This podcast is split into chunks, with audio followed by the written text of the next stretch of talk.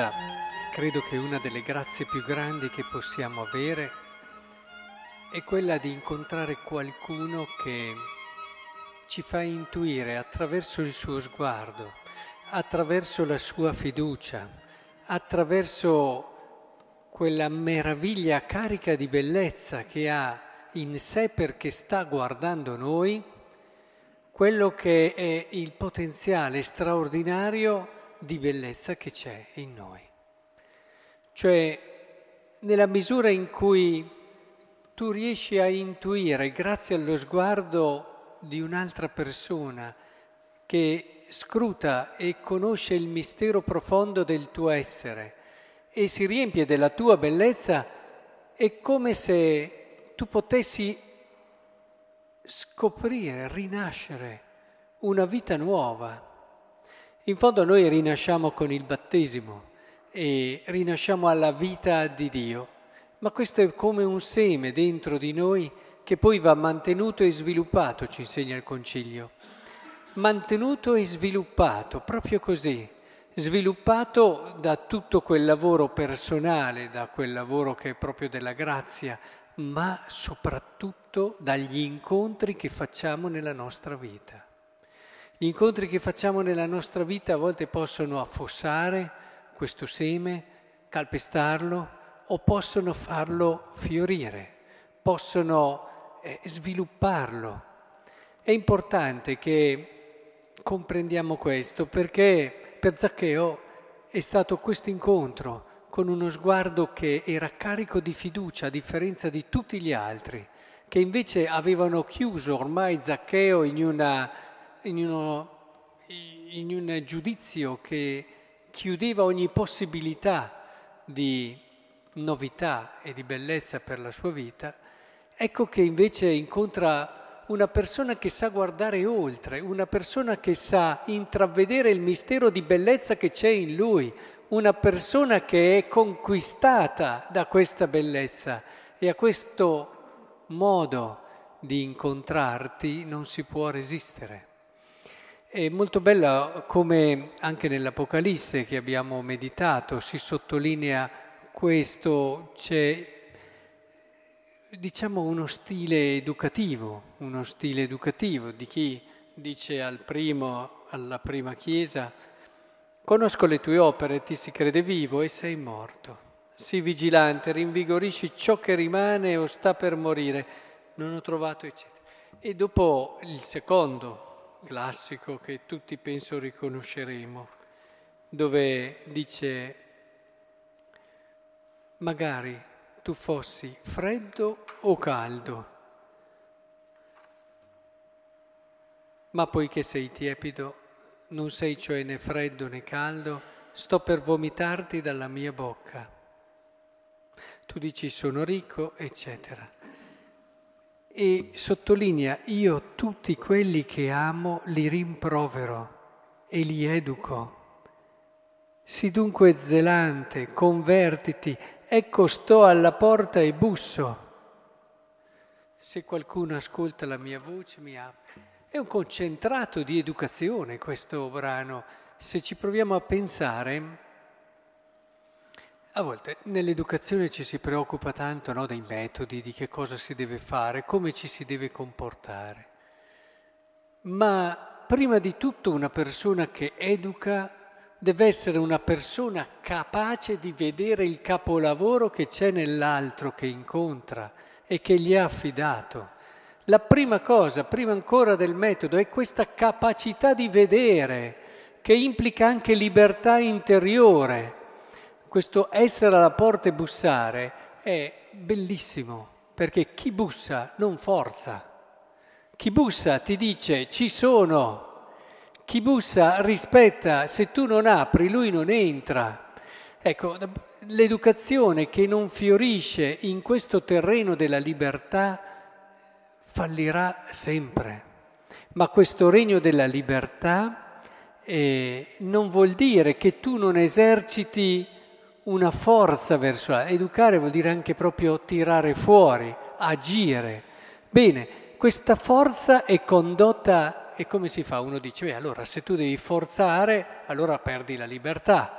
No, ci può essere un modo dove tu in un qualche modo spingi, tiri fuori, ma allo stesso tempo rispetti la libertà dell'altro.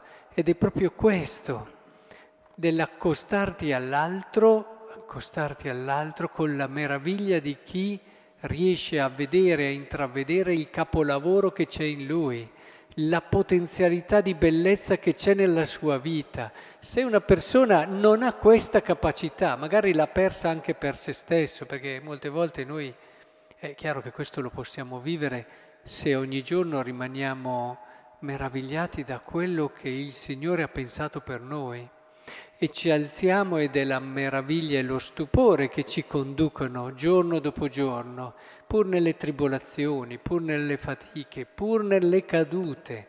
È proprio la consapevolezza che io non sono il mio peccato, che io non sono la mia fragilità, ma sono fatto anche attraverso queste per arrivare però a qualcosa di grande che mi fa rialzare.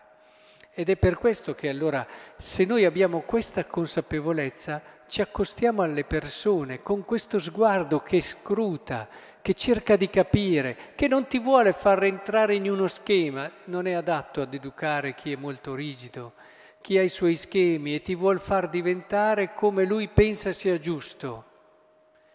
È invece adatto ad educare chi vive di questa libertà e proprio perché lo vive nella meraviglia della sua vita, cerca in te quel capolavoro che è unico, che non rientrerà in nessun schema. Certo, può fare riferimento e a tante cose che l'esperienza ha insegnato essere buone, essere valide, ma non rientra in nessun schema e vede quella meraviglia lì ed è affascinato da quella meraviglia lì e ti fa capire che tu puoi essere tanto e tanto bello.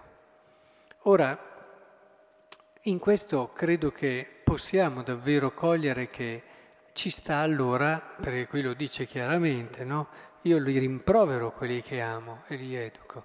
Ci può stare anche un rimprovero forte, ma un rimprovero forte quando esce da un cuore che ti sa guardare così, eh, non spaventa. Un rimprovero forte diventa un qualcosa che ti sveglia e raddrizza quello che stai piegando in modo triste, e con quel senso a volte di sconfitta. Ad esempio, pensate a una persona che voglia educare e non ha dentro di sé questo atteggiamento, magari è già un po' sfiduciato, eh, alla fine non, non farà che portarti a degli schemi precostituiti, a volte si irrigidirà, vivrà l'educazione più per compensare un vuoto che ha dentro e allora lì iniziano tantissime difficoltà e problemi. Quando ci si mette ad educare per compensare dei nostri vuoti, allora si attirano le persone a sé, più che farle fiorire e farle crescere. Allora si cerca in loro quello che in fondo ancora eh, non ho trovato in me stesso. Eh, come a volte certi genitori che educano i loro figli eh, cercando di dare a loro quello che loro non hanno mai avuto, oppure di cercare in loro quei successi che loro nella vita non hanno mai potuto sperimentare, per superare attraverso i figli quel senso di fallimento che, guardate che qui crea molto spesso tantissime difficoltà, problemi, anche proprio nella capacità di educare. E allora chiediamoci davvero, la cosa più bella, la cosa più importante è proprio questo sguardo, quello che ha incontrato Zaccheo una volta che ha incrociato lo sguardo di Cristo, che gli è stato confermato da questo stare con Lui, dalla scelta che Cristo ha fatto di entrare nella sua casa, da quella scelta che, e quel dialogo che hanno fatto non lo sappiamo perché il Vangelo è molto essenziale, ma che cosa gli avrà mai detto Cristo? Sicuramente noi sappiamo che lo ha aiutato a capire che lui non era quell'uomo gretto, peccatore, come era visto dalle altre persone, e magari anche lui stesso si vedeva così. Lui era molto di più. Chiediamolo allora questa grazia, prima di tutto di poter essere persone che incontrano coloro che, guardandoli in questo modo, li ridestano, magari li sferzano anche, ma li portano a tornare ad avere quel sogno grande e bello che magari avevamo quando eravamo ragazzi e che poi la vita ha pian piano corroso, soprattutto anche i fallimenti e anche quella, con, quella mediocrità, per ritornare un po' a, all'Apocalisse, che tante volte sperimentiamo intorno a noi. Ci disillude e ci tarpa un po' quelle ali che invece il Signore ci ha donato perché possiamo giungere fino a Lui. E allo stesso tempo, oltre ad incontrarlo noi, chiediamo che possiamo anche noi poter diventare per tante persone che incontriamo questo dono grande, questo, come dire, persone che sanno educare, che sanno tirare fuori, ma non con la forza, con il loro bussare, con il bussare della meraviglia.